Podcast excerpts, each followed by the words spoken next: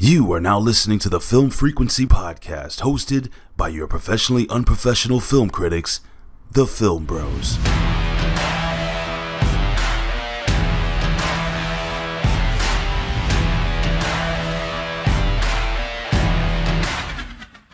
What's going on, film family? Welcome to another episode of the Film Frequency Podcast. I am your host, CEO Haize, holding it down for my brother JB. But this whole episode will not be me alone this week while we still wait on JB to come back. I am bringing the Andrew Bello on when we're reviewing Shang-Chi. But before we get into that, we have to get into news. So, first up, we got the Matrix Resurrections trailer dropped. And this trailer is interesting for a few different reasons, right? First, the fact that we have like Neo seemingly back after he died in the last film, and you know, even seeing him meet up with Trinity and they kind of touch and the memories come back. Um, even some of the you know fight scenes and looking at Neo using certain powers in this. Um, we even get like this interesting thing in like a reflection, like Neo looks older and different. Like so, it it this trailer did with first teasers or I don't know if it's technically a full trailer or teaser what they labeled it I don't remember at this time but but we it, it does what the first look is supposed to do. It's supposed to make you wonder. It's supposed to bring and and raise questions. It's not necessarily we're supposed to know a lot about what the plot is. Now we can piece together what the plot. Seemingly you know Neo somehow back in the Matrix. We even get a younger Morpheus played by Yahya uh, who was just in Candyman.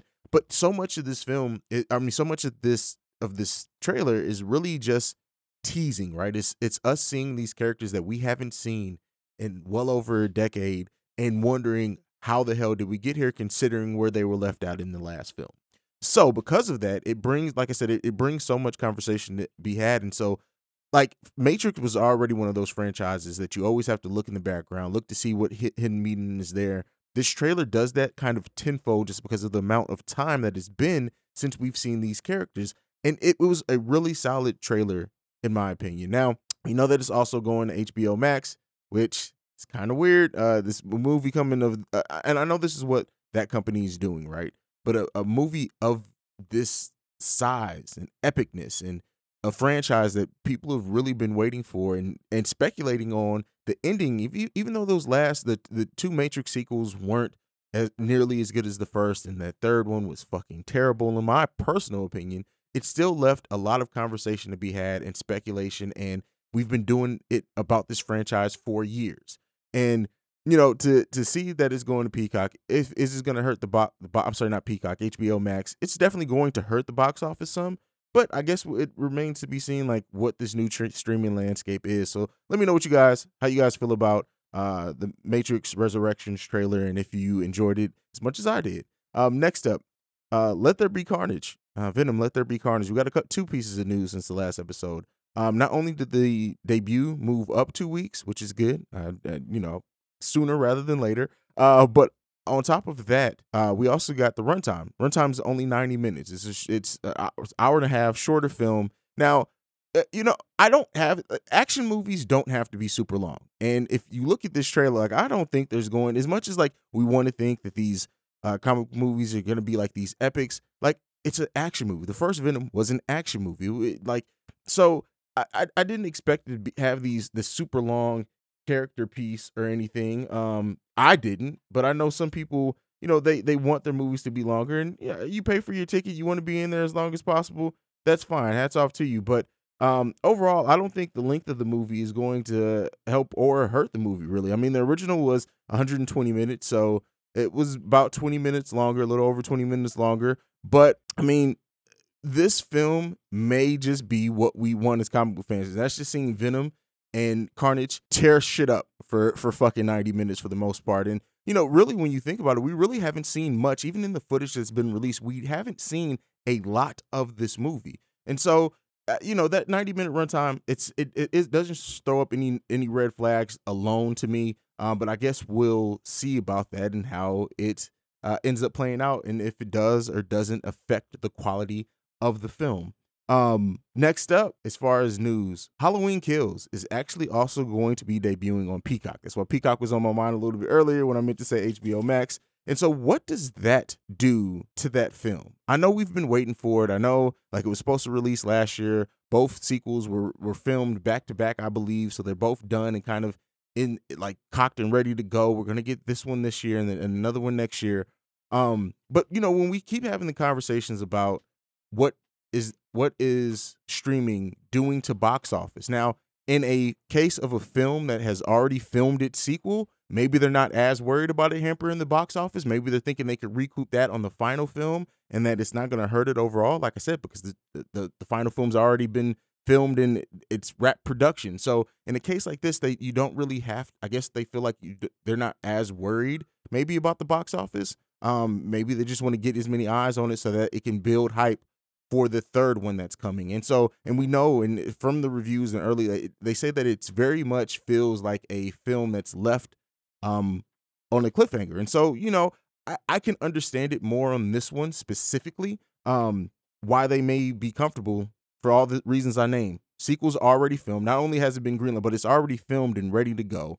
The delay on this movie, the fact that it ends on a cliffhanger, um, seemingly i haven't seen the fucking film. Uh so all those things coming together may may explain why uh it's releasing to streaming on peacock. Um and you know I, I, mean yes i don't i don't as far as i know i don't think that it's it's releasing under any type of paid paywall or anything like disney plus does with their streaming releases but uh, like like with everything we'll see it we'll monitor it. And the last thing that we have before we get into the review because i know you guys are probably anxious to hear the Shang-Chi review is the Eternals will be getting a box office only release. And so that is huge. You know, this is a film that Kevin Feige has said that it may win them awards. He he, he loves this film. It's the current director of the year is the one who helmed this film.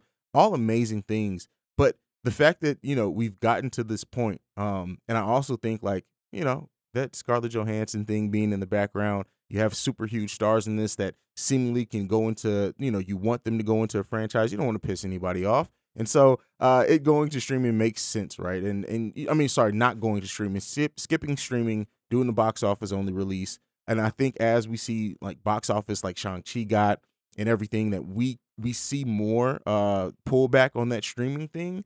Uh, that's just my opinion. That's not based off like any numbers. I don't have like haven't done any like super big numbers on how movies do that only only uh, box office versus ones that are also on streaming. I I don't do that here. Um, so uh, I, I just just my personal feeling on it is that we're probably it's all about money. That's what it all bring it all boils down to. And you want to put your films in the position to make the most money possible. And so while the box office and we're hitting new box office highs and more people are feeling comfortable about going to the movies, everything um, yes, Delta's still out there. Yes, the new like it, it's still out there. It's going to be out there. COVID's always going to be a thing uh, for the foreseeable future.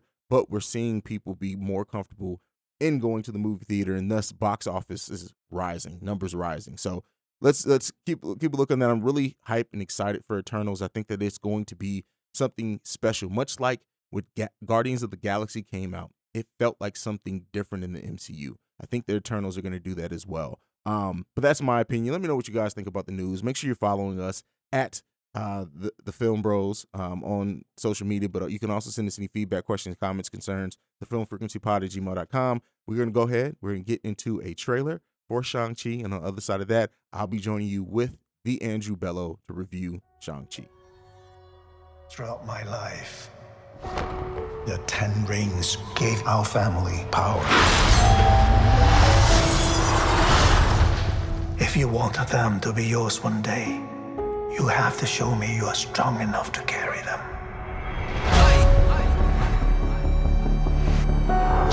You are a product of all who came before you. The legacy of your family. You are your mother. And whether you like it or not, you are also your father.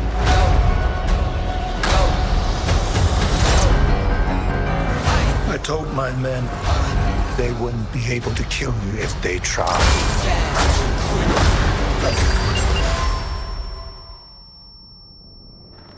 What's going on, ladies and gentlemen? We have the God of Thunder himself, an Avenger himself in the building. We got Andrew Bello. What's going on, Andrew? Not too much, man. Yes, the God of Thunder here to uh, to talk about Midgardian cinema, if you will. But uh, yes, no, always be happy, always happy to talk to you, Haize. But when we're talking MCU, it's like a it's like another level. It's like yeah. it's like your favorite meal and your favorite dessert. No homo. Fair enough. Fair enough. Uh, so we're here to review Shang Chi, and the, I have a. I surprisingly, I've seen, I've seen it three times now, and I Okay. surprisingly have enjoyed it more every single time that I've watched it. And it's one of those MCU movies that I think I think there's so much there that that you don't see on on one watching. But just overall, what was your impressions from leaving from uh, initial impressions from seeing Shang Chi? Yeah, I've only seen it once, mostly because I feel like the the the super rewatchable MCU properties are going to be kind of fewer and far between moving forward. This is one of them, and I look forward to rewatching it several times. But overall, I mean, we're we're introduced to a brand new character, a brand new part of the MCU. I love these mystical cities, bro. Fucking Yeah. Ta Lo and Wakanda and Asgard and and all this stuff, like all, all of it. Uh, what the one from um Falcon and the Winter Soldier to Madripoor. Not Yeah, that that's like a, a a mystical city, but fictional, I guess, in the MCU. Um, it's it's real, but all this stuff. Every time they introduce a new city, they they just have this magical way of like you feel like you know everything about it just as you're pulling up to it. You're like, oh, okay, this is gonna be kind of like almost. And we'll get into some more of the details, but almost like one of the seven heavenly cities, like almost akin to Kunlun, Yeah. where uh, Iron Fist originates. I don't know that they're going to officially go that route, but that's a route they certainly could go. Um, but Simu was great. I mean, I, not, an actor I didn't know a whole lot about, a character I knew very little about, um, and I, I really was just kind of taken back by all of it. It felt very unique, but it still felt very much like it belonged. Um, a lot of new things that I was introduced to, like Awkwafina. A lot of buzz about Awkwafina being cast in this movie on the way in here. Uh, some of it good, some of it bad. I didn't really know what to make of it. I didn't really know much of her work before this, but as far as I'm concerned, she kind of stole the show. I'm looking forward to seeing more of her character moving forward in the MCU. Definitely, definitely. One thing that I do wish, and I just want to get this out the way because this is, of course, fantasy booking. But I would have loved to see the actress who played Colleen Wing be his sister in this film. Like the the actress that they did cast did a really good job, but like she was so great in Iron Fist. And like the one thing that I miss, if anything, about the the Netflix's MCU or whatever, yeah, I miss I miss Daredevil, I miss uh, Luke Cage, but Colleen, they did such a great job with her character over those two seasons and she's a great actress. I just would have loved to see her like absorbed into the main MCU at some point. Now, with multiple universes, we may see her actually play Colleen Wing again, so I can understand why they may not have gone there, but I just I really was hoping to see her character somewhere in this film. That would have been cool, and I think they, I think she wasn't cast in this to leave that door open Mhm. for for the possibility of some of those Netflix characters getting absorbed. Uh, it's funny you should say the actress who played Shang Chi's sister did a great job for Yeah, the record. Not trying to like yeah. replace her. Uh, I th- immediately thought like Maggie Q would have been a perfect fit for that role as well. Yeah. Um, but yeah, I mean she did she did great. Um, I th- I thought overall. Uh, I didn't really have a lot of familiarity with pretty much anybody in this movie as far as like acting goes, other than like you know the, the characters or two that we knew before Wong, uh, Abomination, which I don't even know if like Tim Roth even bothered to actually do. They said he did voice it. He did voice it. grunts, Okay, I was yeah, gonna say So it was so yeah, it was so they could have just had anybody do it. They didn't really need to pay Tim Roth to do it, I guess. But uh, I thought everybody did a really really good job all around. Like I said, I kind of feel like I know this environment now, almost kind of how I felt coming out of Black Panther makes sense. um, where it was like, okay, Wakanda, like this is a whole new thing for me. I wasn't super familiar with the comics, so for a lot of people that are out there like me, which I, I figure is most of the audience, you now know a little bit about Ta Lo and you know a little bit about Shang Chi and the Ten Rings and the Great Protector, and you you kind of just were infused with this wealth of knowledge about this brand new branch of the MCU. Definitely. And what do you think about the MCU? Like, yes, you got Wong, you got Abomination, you got little things like uh, Extremis Soldier was in it, as well as one of the characters from Black Widow. But for the most part, this was really truly standalone. It didn't tie into like any of the bigger things until the end, of course, with the post credit scene. But do you think that that's going to be something that Marvel has to do more going forward? Because you know most of the OG Avengers are really gone at this point. Um, so do you? What did you think about that aspect? Did you expect more hooks, or were you kind of happy with what what we got from it? I think that they if if they had their druthers and we weren't such addicted lunatics on the internet, they probably would have just had this a complete standalone, no post credit scene like what we got to just uh, almost because the, I was explaining this to my girlfriend the other day. I was like, the way that this has all arced so far, right, is that it kind of started with the four strands of Hulk, Cap, Thor, and Iron Man, and then they spanned out into a variety. You got kind of Hawkeye comes on board, Black Widow comes on board. Okay, now we see we got all these paths. Eventually, they're going to cross and meet at some point. Boom, that's Avengers 1. Then we get a little Yeah. bit more of that. Boom, Avengers 2. That keeps going on to 3 and 4. We're now back at, you know, stage 1 of this where they're going to kind of I feel like the more space they could put between all of these different properties, and you have so many properties to do this with, um, it's kind of cool that when it ultimately does come together, it should feel like a really big, meaningful arc, not like we're just rushing to tie things together so that we could do Avengers 5 in the summer of 2024 or whatever it is. Um, so I, I like that that it did feel very separate, and I I like the unique way in which it kind of got tied in, right? You got a little Hulk, a little Captain Marvel, a little Wong. Why, you know, what's their relationship outside of this? Why are they the three that are here dealing with these rings and welcoming Shang-Chi to the Avengers unofficially? Uh, hopefully, uh, hopefully, we're going to find out a lot more about that in the, you know, Spider-Man and the Multiverse of Madness. Yeah, especially with Wong at the end, like you would expect it to have been Doctor Strange in that role, Yep. but you know, I like that they're using because, of course, bringing Wong back, Benedict Wong, is a lot cheaper than bringing in uh Cumberbatch to do a cameo. So you know, it, it makes sense there. Um, and you know, we'll talk about the end credit scene and what it can mean. Um, let's get into some of the specifics of what's ma- what makes this movie so unique, and that I think first has to be the fucking fight scene. The choreography in this was amazing, amazing. I texted you right after I saw it, like the like the fight scenes I think are the best since the Winter Soldier. What did you think about that? Absolutely. Yeah. There haven't been a lot of like really good. I mean, I guess Black Widow you can make some argument for more recently, but there haven't been like a lot of real focused, grounded fight scenes in the MCU since Winter Soldier, really. Um, maybe a little bit of you get kind of some of that in Ultron because, you know, there, we're dealing with just ground based robots for the most part. But no, this felt very different, very cool, very refreshing. It's going to be really interesting to see how this ties in with when Shang-Chi's fighting alongside a Spider-Man, a, a Yelena Belova, a John Walker, or whoever, you know, wherever we're going moving forward here.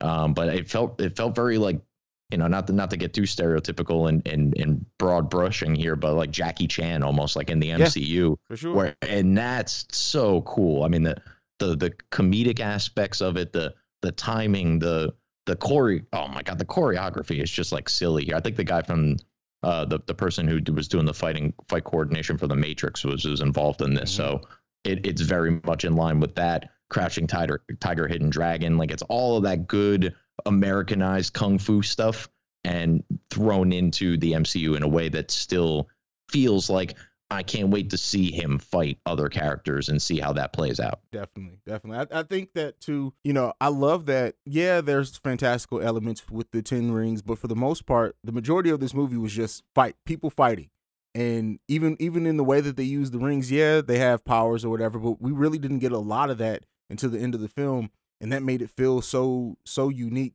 um in what they did. And you know, I think that if Shang-Chi, however he works into being an Avenger or whatever, but you know, this was a huge success. We're definitely going to get a sequel, I would say. And I can't wait to see how they flesh this out, whether it's uh, another two sequels or whatever, because, you know, Simu Liu, who plays Shang-Chi, was fucking amazing in this, bro.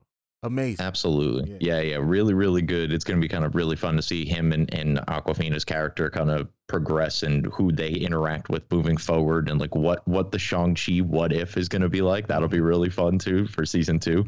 Um, but I even the rings, you mentioned them.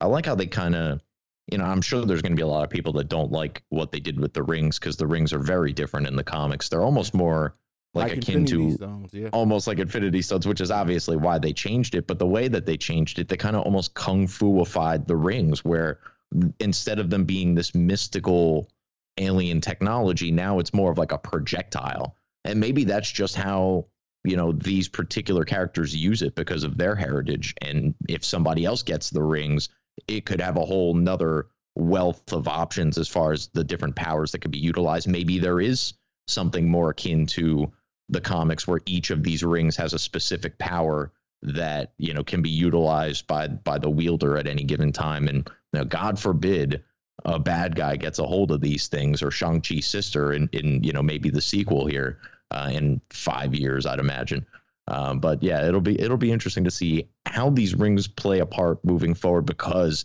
everyone was really concerned about them. Yeah. Right? Everybody's like, well, okay, we just dealt with you know the the Infinity Stones, all that stuff. That seems to be behind us. What is this now? And none of them have any real knowledge about it. So I, I kind of wanted to ask you: a, where do you think they came from? And b, what are they calling to Earth? I definitely think that they still are going to be like of alien in nature when because when we found them in like a crater or whatever. So I think that they Mhm. did fall to Earth, but I really do think that they it's they're either going to tie it to Fin Fang Foom or a different type of alien race. And the reason why I say that is that they're still rings, and I think that the reason why they fit around human forearms is because they fit on the hands of a larger Yep. being, and so they actually are rings to whoever the, the original wielder of them are. So I think that that's what it's going to play into it that way. Very nice. Yeah, like they would have been like actual rings on like a dragon, for instance, Exactly. and now they're like bracelets to us. Okay, I like that kind of deal. Now, I I think they might tie in. There's two theories that I've heard. One that I I I like a little bit more, but I don't think it's going to happen. Is the Kang theory? Mhm. Is that this somehow ties into Kang, and that this is a future technology that even though Wong said or, or whoever was, uh, I think Banner said it's like these are super old. Mhm. Well, Kang's a time traveler, so he may have developed them in the 31st century and then gone back to rule ancient Egypt with them and then lost them somewhere along the way. And they might appear to be old to us because they originated or they were found or have some sort of residue from ancient Egypt or something along those lines. I don't know that that's necessarily going to be it. I I think, and this is sort of, of a lackluster one, is that it's going to tie to with the Eternal somehow, and that And it's calling it's calling either the deviants or it's calling the celestials or whatever it is to come um, you know to earth or to consume earth or for the celestials to do their annual checkup or you know whatever it is it, every millennium or so they come by and they check on the planets that they've seeded and see how they're developing and maybe they're not particularly happy with us uh, at the moment and it, it would be hard to blame them given the state of the world Yeah. so um, you know maybe maybe that's what they're calling here but I, a lot of people have rumored that they think galactus is the one that's being called here i, I don't think that's Yeah, really a thing I don't think they would tie Galactus into Shang Chi. Like that, ha- he has to be rooted in Fantastic Four. Like it's just it, you would want to start that there. Um, but yeah, I mean, I, I, I, it's so many different things that they can go. But I, I think that you know, even trying to look for clues in the comics, it may not be that at all because they've they've changed so much at this point. And it, you know, one thing that they do as much as they bring in things from the comics and try to hold true and and you know different slight twists, they also change things to fit the narrative. One thing is the cosmic cube also being an infinity stone. Like that completely changed from the comic book. So, you know, um I I, I I'm excited. The, the the fact that it was that the rings are so powerful that Carol fucking Danvers decided that she needed to come and be on the call. yeah it wasn't that important though because she got another call and she was out True. of there True. Well, split True. so. Okay. Yeah, that's true. That's true as well. I guess Oh, we'll like see. what what did she what is she dealing with right i guess we're going to find out in the marvels, Marvels. which is which is a really interesting thing i don't think we talked about the last time we were we here did right So not it's- really talk about the Marvels. I love how they're doing the the Miss Marvel, Captain Marvel, and then whatever they decide, Photon if they decide to call Tiana Terrace's uh Teyonah Parris's char- character that. But I love all three of the actresses. That well, you know, I'm not the biggest Brie Brie Larson as Captain Marvel. I didn't really care for her and Yeah. other shit. She she is a really good actress, but I just didn't like Agreed. what they did Yeah. with Carol Danvers very much in that one. Now I'm hoping that now that she's like snapped out of it and she's knows she's not Kree, maybe we get to see more personality out of her because we did the little bit we got her in Endgame. She had more personality, and maybe that Yeah. will help. But the other two actresses that they cast and I really think are going to bring like Miss Marvel's going to have that bubbly, like childlike nature, and then we all me and you talked about Teyonah off of off of uh, recording. She's Yeah. amazing. she's delightful yes and indeed So, yeah, amazing. But, but I do kind of, um, I think I find it very interesting that of all the movies that got all the sequels, they're going away from Captain Marvel 2 and they're making it like the Marvels, you know, especially given, you know, some of the hostilities some fans have had towards Brie Larson. So maybe it's sort of a way to deflect some of that and be like, all right, it's not about her, you know, eh, you know, come, come for Teyonah Parris, come for whoever this chick is playing Miss Marvel. But Miss Marvel should be a really fun character in the MCU. I'm kind of looking forward to that. Yeah, yeah. I mean, she's a she's a great character in the in the comic books. Yep. Um, a fairly new character at that. She's really, I think, less than ten years being in the comics. Uh, that iteration of Miss Marvel. So, um, yeah, super big there. But uh, to get back into these characters first, uh, I want to talk about the characters one by one, and I know it's Shang Chi's film, but we have to talk about Wenwu fucking first, bro. Where does Wenwu rank as as Oh. A vi- and the thing is, I I struck. He's an antagonist, but he's not a villain. I don't like calling him a villain. Those are two very different things because the way that they portray his character here, it's hard not to feel for him. But what did you think about Wenwu? I'm I'm glad you made that distinction because as far as like a good villain goes, I'm not like a huge fan of what they did with this. To be Mhm. perfectly frank, I like the acting. I thought like the the as an antagonist, the character was very intriguing. Um, you kind of went on this little roller coaster ride where you know you were kind of onto him. Okay, he's a bad guy. All right, maybe he's not that bad a guy. All right, you're kind of like riding the wave with him. I, as a as an overall character and its development over the course of a movie, bravo. I thought it was very well done, but not a huge fan of him as a villain. Not not a huge fan of the uber sympathetic villain. I like there to be, you know, almost like a 60-40 rule where like you could make the argument this guy's right, but you're pretty much fucking bending all standards in general Yeah. morals, you know, kind of deal. Like like Thanos. Yeah, 70, you can 30? Almost it's a 70 30 Yeah. it's a 60 40 you can almost like you can almost see where he's coming from now why he didn't just double the resources pff, i don't know but this is he's a fan of genocide you're going to argue with him i'm certainly not. So um you know what whatever it is. With wenwu i just wasn't a huge fan uh, of you know i'm expecting like the mandarin militant evil terror organization almost like the hand in uh Yeah. in the iron fist and the daredevil show where it was like yeah i want this to be like a bad guy who's been doing bad things for a long time because he's bad and that's why he does bad things you know? But no we got this kind of you know almost respectable rationale for why he was doing what he was doing and he was frankly being manipulated really the Yeah. bad guy here was the the soul sucker or the the whatever they called it, the the dweller from the dark, Dark, or whatever. yeah. So okay, so that's our real villain here. Um, as far as the villain goes, pretty pretty sucky villain as far as I'm concerned. Was it was a huge Terrible. Wenwu, Ter- yeah, ter- ter- that cre- it looked good. Like, don't get me wrong, but fucking, I'll get to that when I get to it. But go ahead. no, no, that's pretty much it. Yo, Wenwu overall, I think I think was was good. It's kind of Uh, a shame we won't see more of him. Uh, well, maybe we'll get some flashbacks in the that. sequel. But what do you think if they tell the story of Wenwu in a Marvel Disney Plus show? Because I think that's where what we make. Like honestly, I'm not saying next year or whatever, but I really think that like Feige thinks so far in advance, and we've seen that they aren't afraid to use these the shows to really add stuff.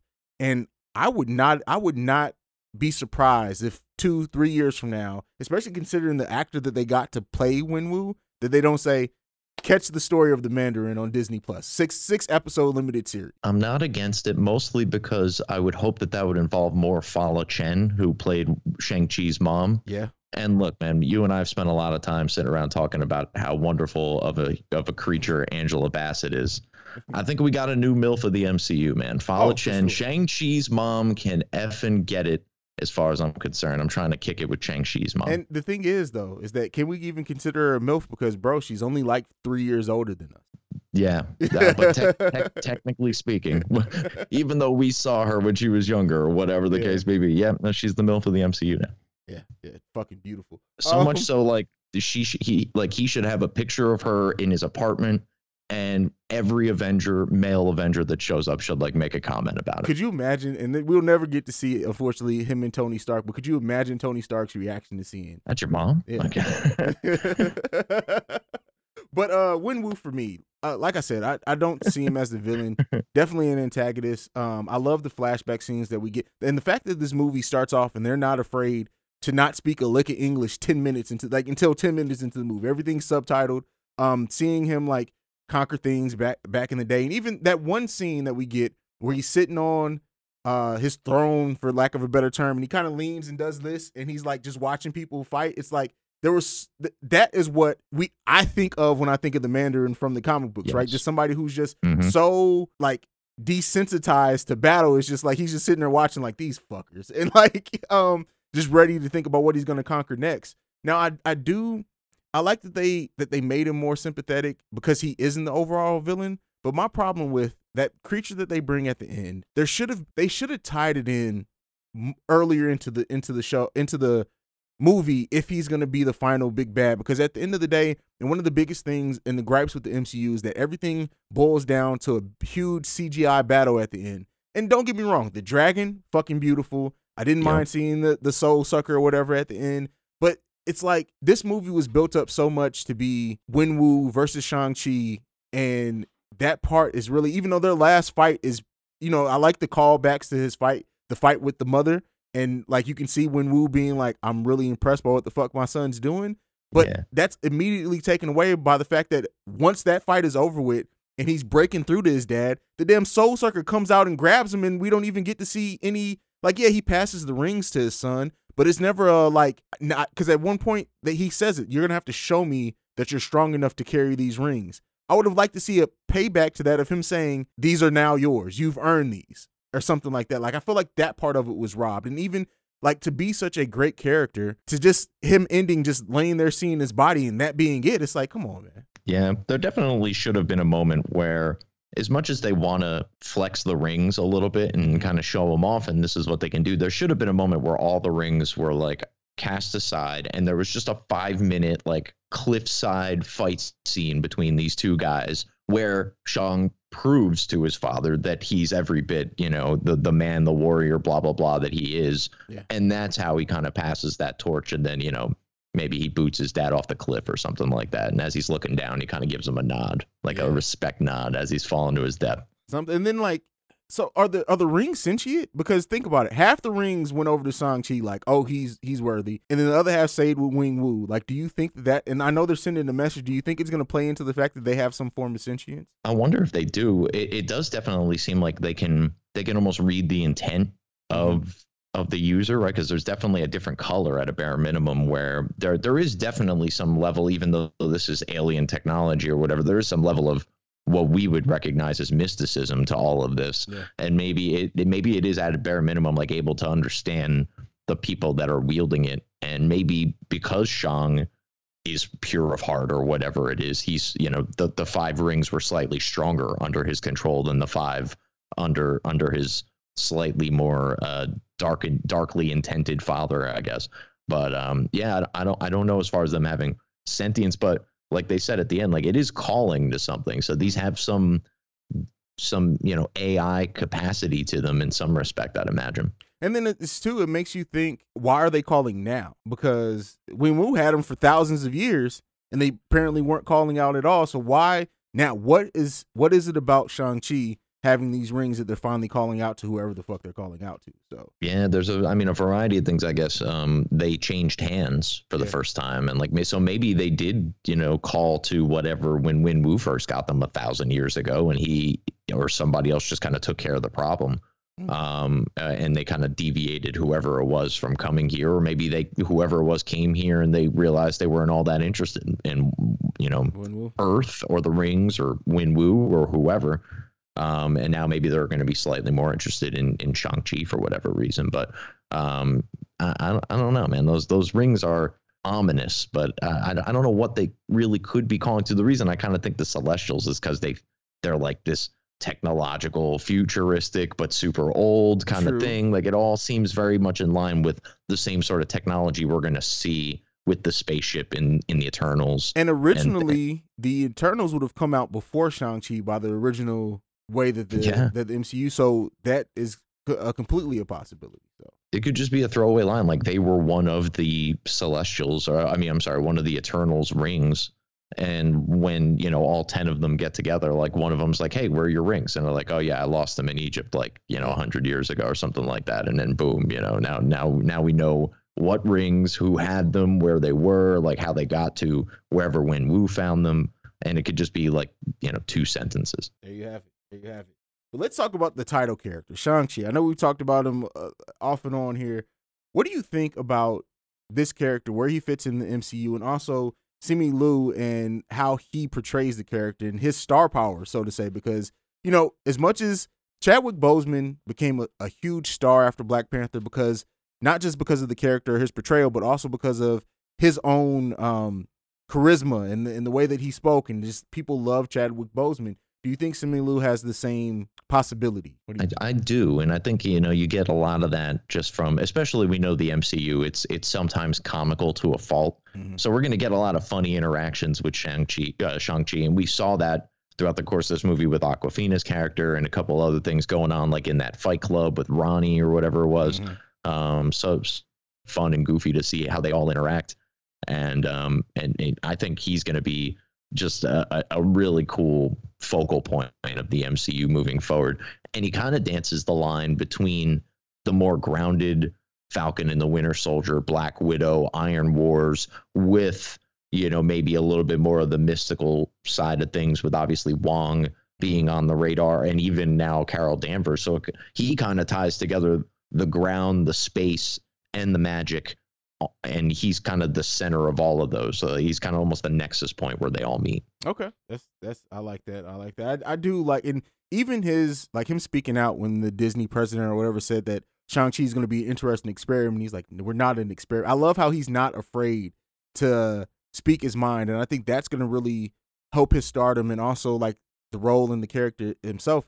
He did a great job in here, like balancing between being comical and going into darker places. I I don't always like the MCU's reliance on cutting to comedy with when it's a darker moment for like the the moment on the airplane when he's talking to Awkwafina, Katie, uh, Awkwafina's character, and he's like, you know, telling him about how he was trained, and then the uh, what's the word I'm looking for? The chick on the airplane. What is their name? Um, what are they called? Stewardess. Steward. yeah, came up as like fish or beef, and it's like you didn't need that moment there. That, but that's not on him. That's the MCU and just how they write. But uh, he did a great job, and the character of Shang Chi, I really think is going to be. People love martial arts movies. Let's just be flat Yeah. out like that. That at a base, people love martial arts movies. To add on top of that, it being an MCU based martial arts movie, and you have a, a lead actor who's really good and a great comic relief in Awkwafina, fucking amazing, man. Absolutely. Yeah. Like I'm already fantasy booking all the matchups. I want to see him fight Winter Soldier. I want to see him fight, you know, Iron Fist and Daredevil when they eventually come over here. I want to see him, you know, tussle with Spidey a little bit and see, you know, maybe does he does he train Tom Holland's Spider-Man in some respect, kind of like he does in the comics, and what does that look like? Does does he get web shooters to like test it out and feel it? Like, you know, how does this work? Uh, there's going to be a lot of really cool interactions moving forward, and Shang Chi, like I said, is going to kind of be the reason why they happen, I think, and then he'll be able to to just sort of hang with all of these other bigger, more established heroes at this point.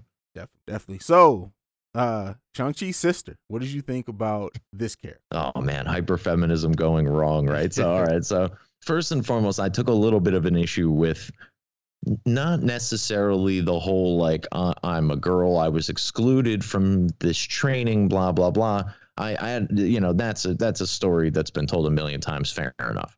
Um, the whole aspect of she taught herself to do it better than all the boys and blah blah blah. Like, no, no, no. We're trying to establish Shang Chi as the definitive best hand to hand combatant in all of the MCU. We can't just like have his sister be like, yeah, but me too. No, no, no, no, no, no, no. no that's not how this works. I'm sorry. And then after all the female empowerment bullshit for her to turn bad at the end, mwah, like Yeah. just it, it- oh, it was perfect. I loved it. I actually laughed out loud. well, I mean, do you think she turned bad or did she just seize the opportunity to increase her power? She may very well not use the 10 rings to be eh, completely evil. Is that the Um, vibe you got? I mean, no, not at all. That's what I'm saying. Because yeah, no, the argument could be made like, yeah, it's it's wonderful she's letting women train. Maybe they can use this for good. Like Yeah. that's that's not the vibe I got though. Yeah. Like that was that was sort of the the the Killmonger sitting on the throne scene. Like they should have done that like upside down camera Oh. flip like they did in Black Panther, just to really drive home like, okay, this is this is the passing of of of the torch and it and things definitely did not get better. And I also don't like the fact that there wasn't as much interaction between Wenwu and the sister. Like there should have been more there. Like he really kind of dismisses her, and I know that's part of why she left or whatever. But like you, at some point, you would think that he would recognize, especially since he's so proud of Shang Chi and the fighter that he became. Like your daughter was kicking your dude's ass just like Shang Chi was. Like, Yeah. and then It's true. And you would figure like if she was so resentful, why would she want to, you know, take over? You know, you would think she would take great joy in tearing down everything that he had built because, you know, she had, she was excluded from it and she hates him so much for it. but no, she wanted to. It really just comes down to it. Just showed that all of this was was more out of jealousy than it was, you know, bad parenting. As much as the bad parenting still existed, it way it had way more to do with her still being jealous that daddy, despite the fact he was a terrible daddy, didn't love her enough. Daddy issues. Uh, it- Daddy issues. Hey, it it's real. It's real. I don't care how anybody feels about me saying it. It's definitely real. Um what okay. One of the biggest wasted characters in this to me was Death Dealer. Yeah, Because they a, didn't even a, give him. a great name, looking character, amazing like looking character, and he and for the, all intents, he is the one who mainly trained Shang Chi by the flashback scenes that we saw, and like him, her, what we don't know what it is, but nonetheless, like, and then to die, to be the first one that gets like his soul sucked out by one of the little creatures, and then just move on. It's like I, I feel like that was just a wasted, amazing character design, and like. They could have used Razor Fist to do that, and then carried. Ima- ima- imagine Shang Chi's sister having Death Dealer at her side at the end of this, rather than Razor Fist, who was portrayed as just a goofy ass dude with a cool looking arm. Like, Hundred percent agree. Didn't even think of it that way necessarily, but yeah, no. Razor Fist should have gotten his soul sucked because he's useless. Um, although I do, even though I guess we can assume that Taserface died at the in, at Guardians of the Galaxy 2, but I do need to see a Taserface Razor Fist team up at some point, yeah, just to just to see how that goes. Why not? We'll throw like Kraglin can be like their Peter Quill. They could be some sort of like scragglers of the of the galaxy or some shit. that would be really interesting. I wouldn't mind seeing that. I wouldn't mind that at all. I just, yeah, that's just one of the things that stuck out to me. It was just like, really, like you killed this character in the way that you killed him too. Like, have somebody important kill him. like I said, I don't even think they gave him a name. Like we knew who he was because we've, you know, like you, you obviously read the comics, and, and I at least have some knowledge of them. But I don't even think they really like broke that down. What the significance of the mask was, why he wore it some, you know, when he was fighting, but didn't wear it maybe necessarily when he was training Yeah, all the time. Like it was just kind of a, yeah, it just seemed like henchman number one, and that's not that that that is a, a true disservice to the character. Wasted character design. And in the comics, he's like he is Shang Chi's villain. Like that is his main villain. So it's I don't know. Yeah. I don't know. Maybe the sister takes over the mantle of death dealer um, as like a psychological you know whatever to mess with him and then they they can shoehorn a gender swap in there and make it look like it's decent writing That's not a bad idea. We got the return of Trevor Slattery in this film. Yes. What did you think about Trevor coming back into this film after Iron Man? yeah another one of many laugh out loud moments i knew i knew he was going to be in it like not not just because i kind of read all the trades and stuff but because i happened to be on somebody's disney plus recently i think my girlfriend's and i happened to notice all hail the king was like prominent under the marvel section Mm, Okay. So they're trying to get people like, oh, you know, this guy who's connected to the Mandarin, who we're going to find out more about the real Mandarin in Shang Chi. You know, like check this out. But yeah, as soon as as soon as they go down to that room and you hear, you know, some guy like blaring a bunch of you know Shakespeare or whatever, I was just like, yes, I I, I another literal laugh out loud moment in the theater. I actually probably even gave like a good clap or a thigh slap. But um, yeah, this was great. And then to add Norris or Morris on top of it, this like pig turkey, you know, thing, whatever it was. It was all so wonderful. It it it, it unfortunately kind of went went once he showed up, it was his movie. Oh For yeah, about- for at least twenty minutes. Yeah. 20 minutes. Yeah. So it kind of sucks for for Simu Liu, uh, but other than that, it was a delightful kind of nice shake up in the middle of the movie. You got Ben Kingsley to come back for like one of the greatest actors of all fucking time Yeah. to come back for this shit. That's fucking crazy, bro. That's bananas. It was, and it was good. They had to tie it in somehow. They had to something other than that conversation that they had, because other than Trevor, they only barely touched on the events of Iron Man three. Yeah. Uh, I think that one conversation where he was like, they named they named a terrorist organization after a chicken dish or whatever it was, and it's like okay, but I I kind of thought like you were the Mandarin. Like if you're you're like all upset about it, like be the Mandarin then. Like don't don't, like don't like mock the name. You know, I don't know. It didn't make a whole lot of sense to me um, that they didn't just lean into the Mandarin thing instead of like kind of poo pooing it as some title that he didn't really care about. Like I feel like he he should have been a little bit more insulted if it was something that he actually was calling himself that. Yeah. And and for them to not have like a Mandarin after all this. We're going to correct the Iron Man 3 thing. It just, I don't think you corrected it. Yeah, true. I yeah, it, I get why they wanted to go away from the title of the Mandarin. I get all that, especially like you're gonna have an Asian actor actor portray this role and the stereotypes. I get all of that.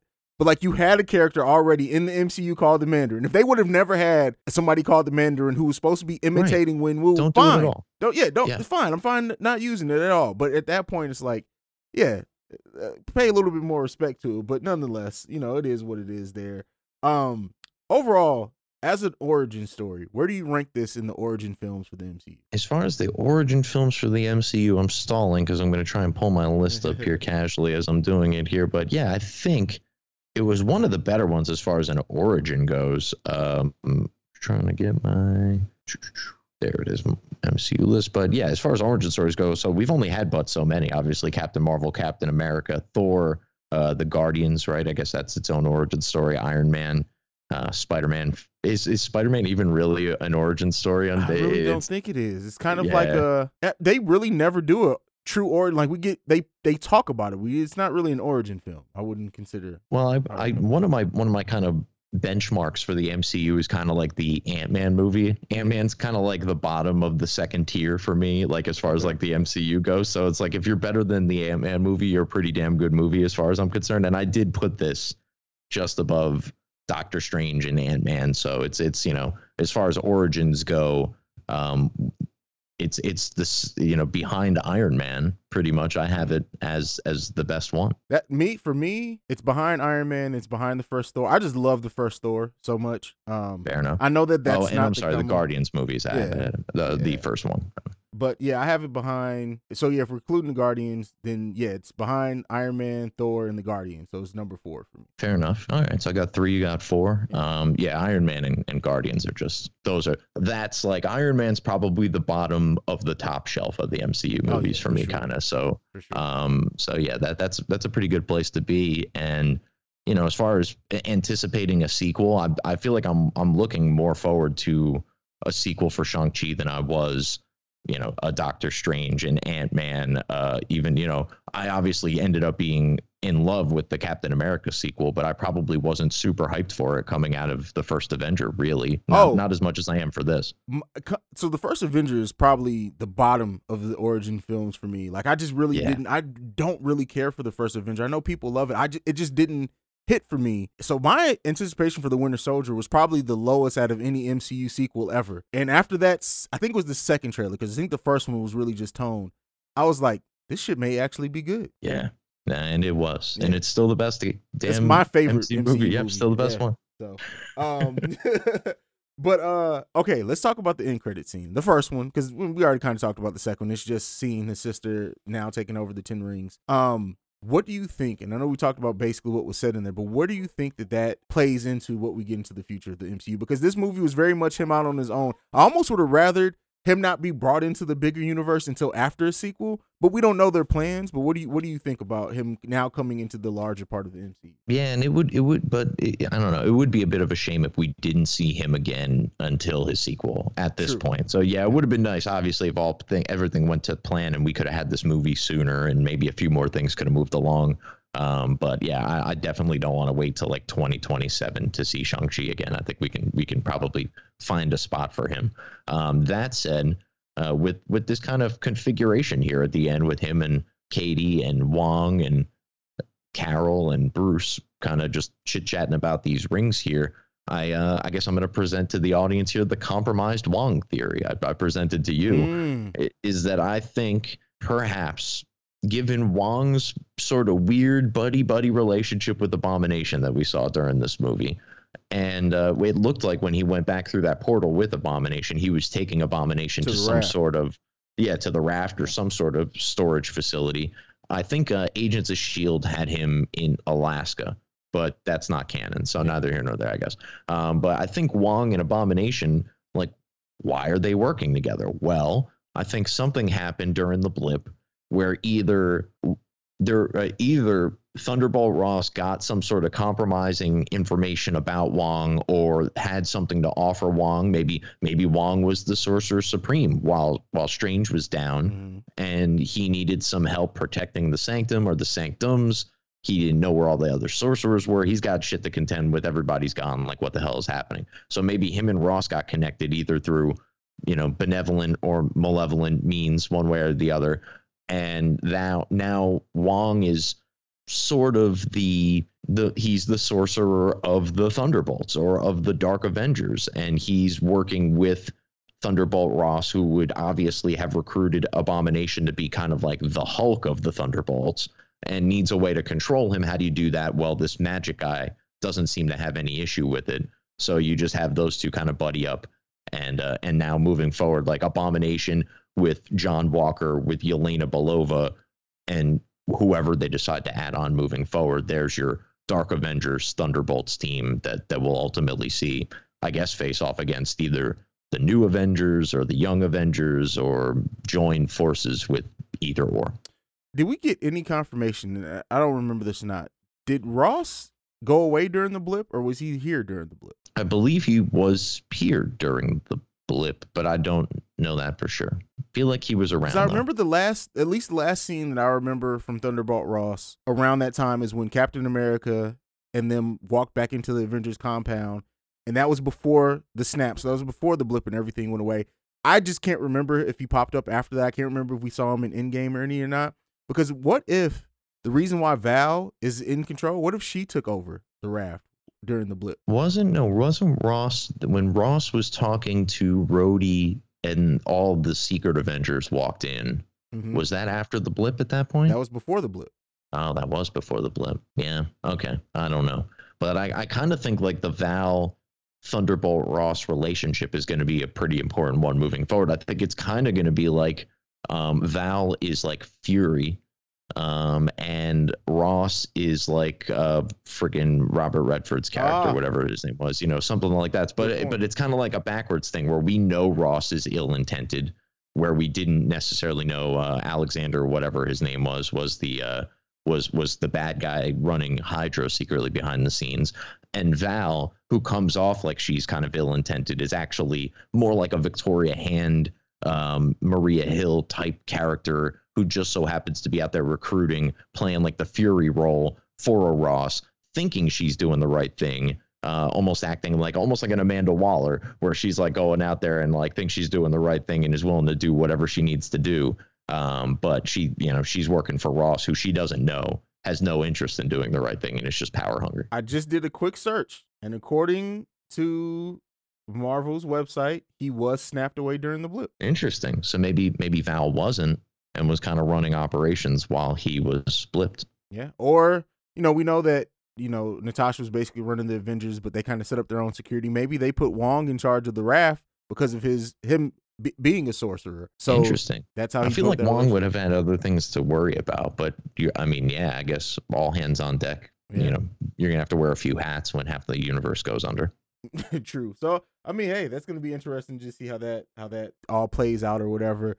Um, but yeah, I, I think you know, bringing Shang Chi into the the main like story of whatever's going on in the MCU in the future, as in this movie, it, it it was bound to happen. As much as I would have wanted to see another movie before it happened, like you said, it would like, and then we would have went like four or five years without seeing him. And so Marvel usually knows, Feige knows when he has a hit on his hand. So I don't like I, I can understand why that uh, didn't go away. So what do you what do you think the next film we're gonna see Simu Liu in? I would think that they might find a way, and I think this would be a good idea, not because I'm thinking of it at the moment, but because I'm personally, as I was kind of telling you before we got on the air, maybe even a little bit while we were on the air, I've lost track at this point.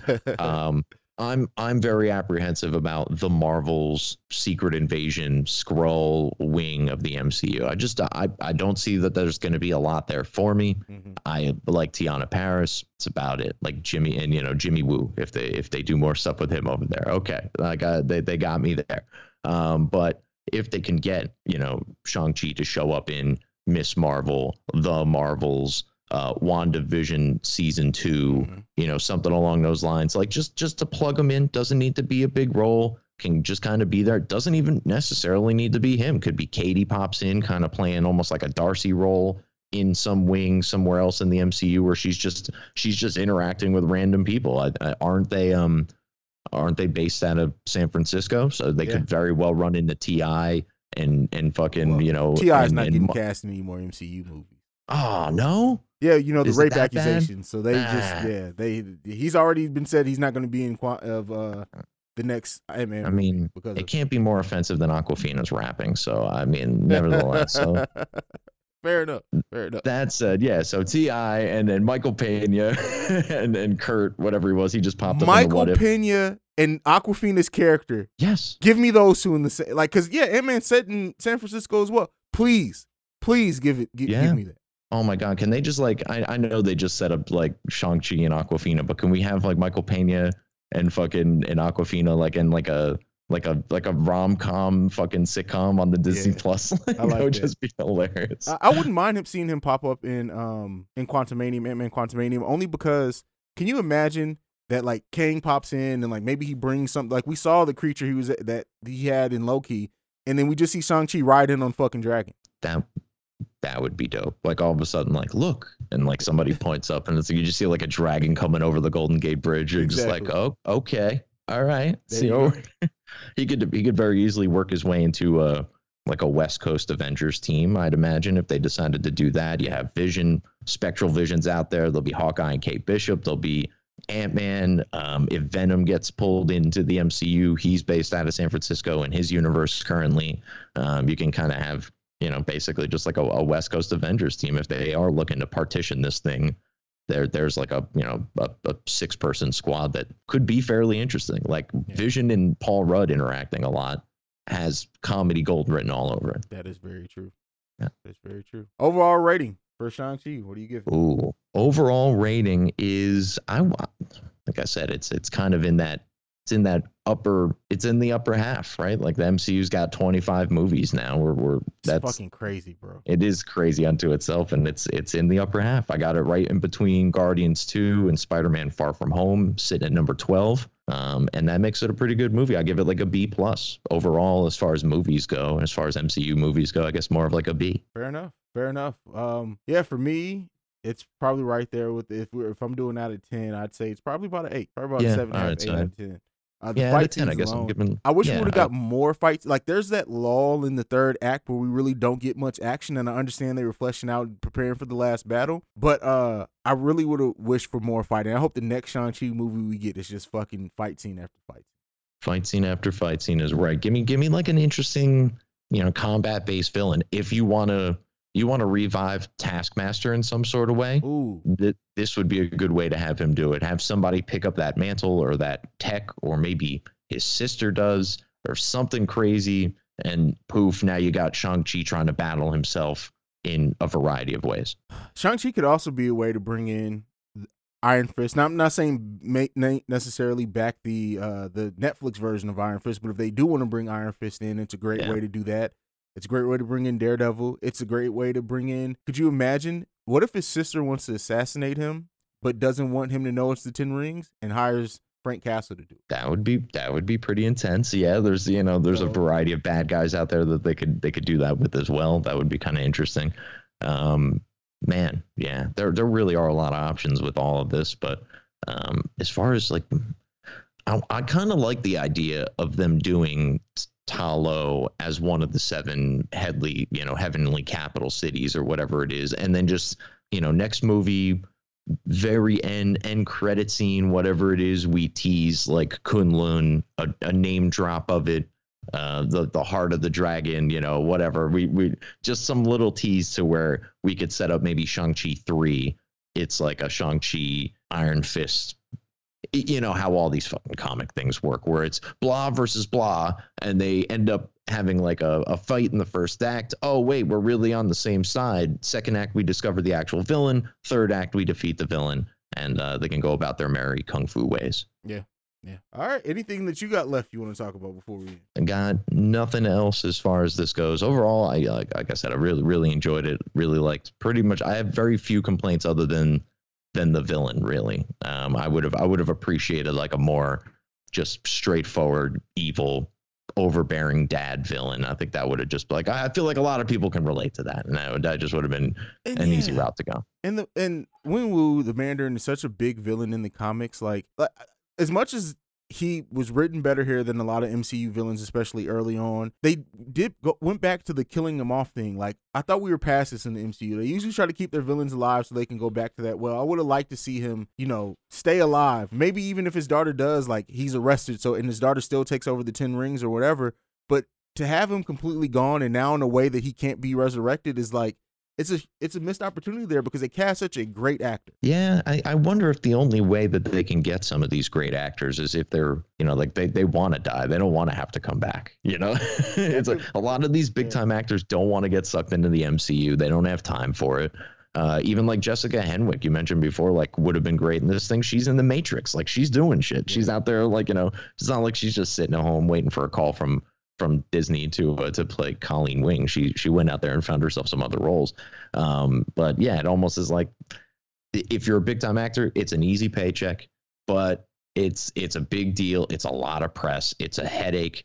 Do you want to be tied into this for five years, or do you just want to dip your toe in, get your money, get out, and then be comfortably never harassed again about like, hey, is your character gonna come back to the MCU? Like, no, kill me definitively. Make sure I am dead as a doornail.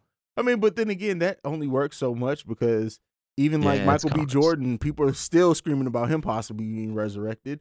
Um, I, I don't think he's definitively dead though. You could very easily say like, you know, like he just he came back. He's got the fucking herb. He just like he somehow just, you know, he survived. he was stabbed in the heart and he pulled it out at the end. Though.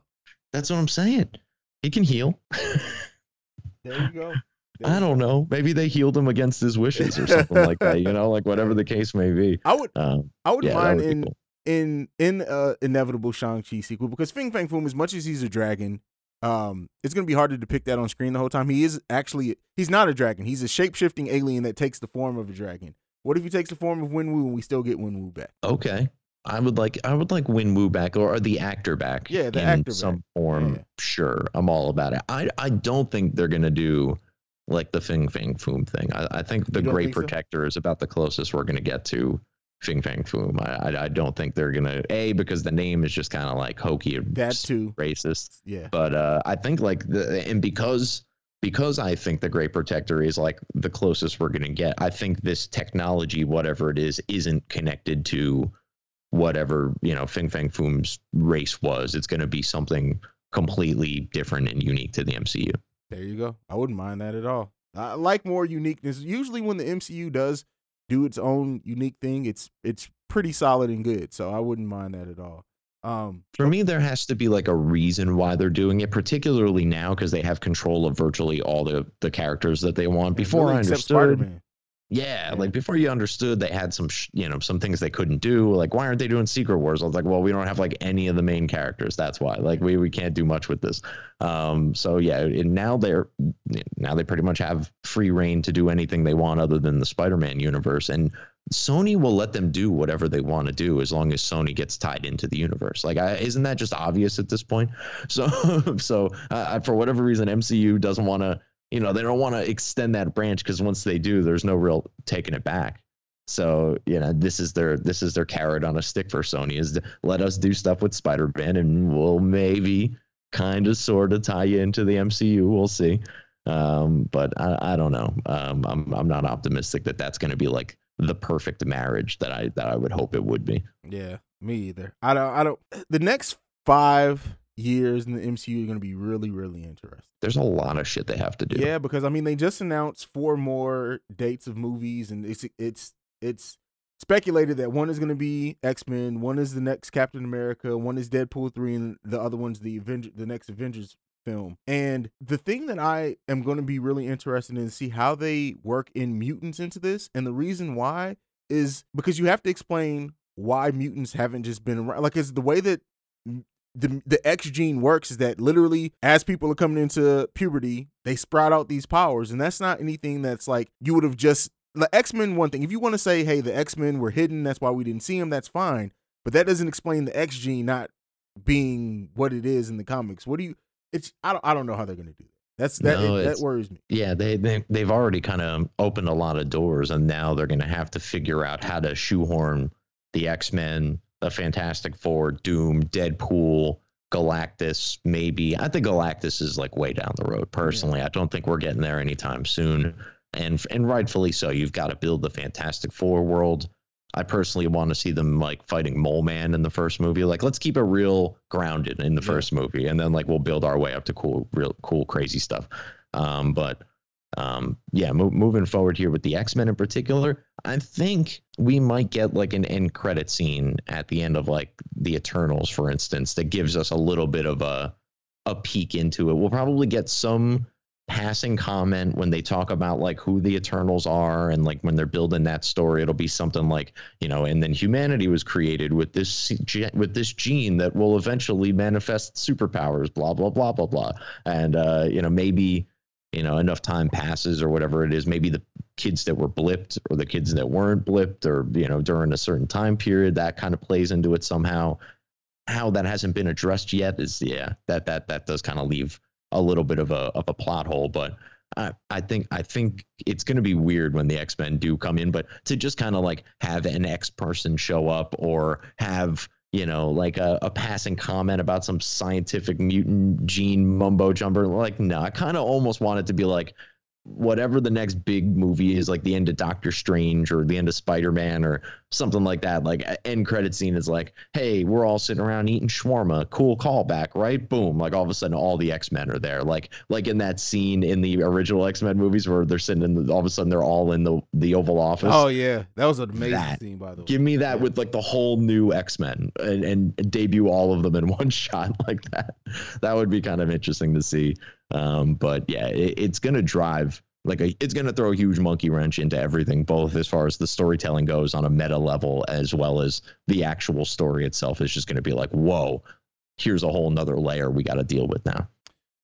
I, I can't wait to see what they do. They haven't really failed Yeah. us yet, uh, so it's it's gonna be crazy to see. But we have a uh, crazy next couple of years of the MCU. We have Eternals coming up in November, Spider Man No Way Home in December, uh, Multiverse of Madness in March, Thor: Love and Thunder in, in May, Black Panther in July. Like it's it's going to be very wild next twelve months in the MCU alone.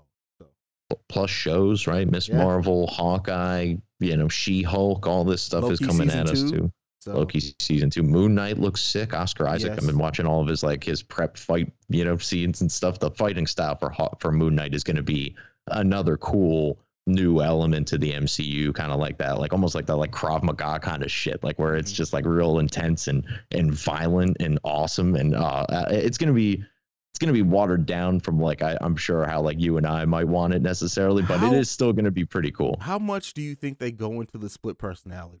Oh, I, dude, if you get like an actor like Oscar Isaac, like you should be going real heavy into it. Like let him like let him McAvoy this thing, like like from Split almost. Like let him get real into it and and Yeah. just you know and uh, look, it's Disney. They got to cover their tracks. Run some sort of like you know if you're having mental issues, call this number, blah blah blah before the before the show, and then let Oscar Isaac go ape shit on this character and just let let him like really really paint that picture between the two personalities. Definitely. Definitely. All right, Bello, thank you as always, man, for coming on, talking to me, taking time out your day. You know I appreciate it, man. We need to Dude, love being here. Oh, I, all the time, bro. I'll have you come in for every MCU movie. So Yeah. It's it's it's a good it's a good spot to have. last thing before we go, I just have to ask you this. I know you're a bigger Marvel fan or not. What's your level of excitement for the Batman? Oh, I'm very excited for the Batman. Okay. I'm mostly excited for the Batman because a lot of what I'm hearing, it's I think it's gonna go down kind of the new 52 Batman route with like the Court of Owls and all that sort of Mhm. stuff. And as far as like the Batman comic stuff goes, granted, again, not like the authority on comics and in any stretch of the imagination, but that's kind of my favorite stuff. Is that that that Batman, the vulnerable, like he yeah he's got it all figured out, but oh wow, there's stuff he didn't even know he kn- he didn't know, you know, like that kind of thing. That's gonna be cool. Um, so I'm looking forward to seeing that. And, and Robert Pattinson, hey. He's got a lot of shoes to fill, man. Ben Affleck is the goat Batman, as far as I'm concerned. And oh, you got you gotta Ben Affleck over Ben Bell, Affleck. Christian oh, Bell. Oh, oh, so much. Well, it, again, it comes down to the character that he's playing, right? So Okay. B- Bale, phenomenal actor, certainly a better actor than Ben Affleck is on in virtually every stretch of the imagination. But um, the old man, Dark Knight, Frank Miller, kind of grumpy old man Batman is definitely like another thing that I really, really enjoy. So Yeah. um, Ben Affleck playing that role very well. I thought like about as well as anybody could have. So I, I, I think he's my favorite Batman. Okay, that's fair enough. I can I can get with that. I, I really do think that if Pattinson is given movies to really flesh out this Batman, his version of the Batman character, when it's all said and done, I think he may be the best Batman. I haven't even seen the scene yet, and the only reason I, the only reason I think that is because of the rumors of where they're going with Batman in this. Like that, like the whole PTSD angle and everything. Like it's it, they could be fucking amazing. So It's giving me like Daredevil vibes. Like Yeah. even just seeing like the Yeah. costume and the fighting and like the trailers and stuff like that. And like Daredevil is like one of the best superhero properties maybe ever. Netflix's Oh, Daredevil. it, so it definitely. if this comes anywhere near it and gives me like that silver screen old school batman batman is like it's like a you know it's it's it's you know appointment viewing no matter what. Like i got friends and family that are not into these movies anywhere near near the level that we're at. They all go see the batman movie. Like you know when it comes out everyone drops everything and goes to see the batman movie because why wouldn't you? Um so yeah this is going to be pretty cool. I'm, I'm excited. Freaking Cid- cedric diggory is fucking bruce wayne now. Wow, who would have thought that? But Bello, go ahead and give him your social media, man. Let's get up out of here. Yeah, you could find me on Twitter pretty much at the Andrew Bello. And we got a big ask today. So posted on my Twitter, pinned to that page, is my remix of Kanye West's Jesus Lord. I posted it on YouTube. Get it while it's hot and still allowed up there. Um, but yeah, download it, share it, tell your friends, use it however you want, as long as you don't get copyright stricken and uh, point it back to me. So uh, find that there you know, send it out for the world. Um, Jesus Lord Part Three, if you will, find me there. Yeah, I'm so glad that you put that on Twitter too. That shit's fucking amazing, bro. You I'm like- I'm like- ass bastard. Let me just get it out there. I remixed it like a couple times since you listened to it. So oh, for like, real? Okay, let me. Go it's it's not it's not materially different, but it, it is slightly better, I think, audio. So All right, cool, cool. Well, you guys can follow this podcast at the Film Bros Pod. You can send us any questions, feedback, questions, comments, concerns, the film's frequency pod at gmail.com. Uh, and thank you for listening to the film frequency. We out this bitch. Peace. peace.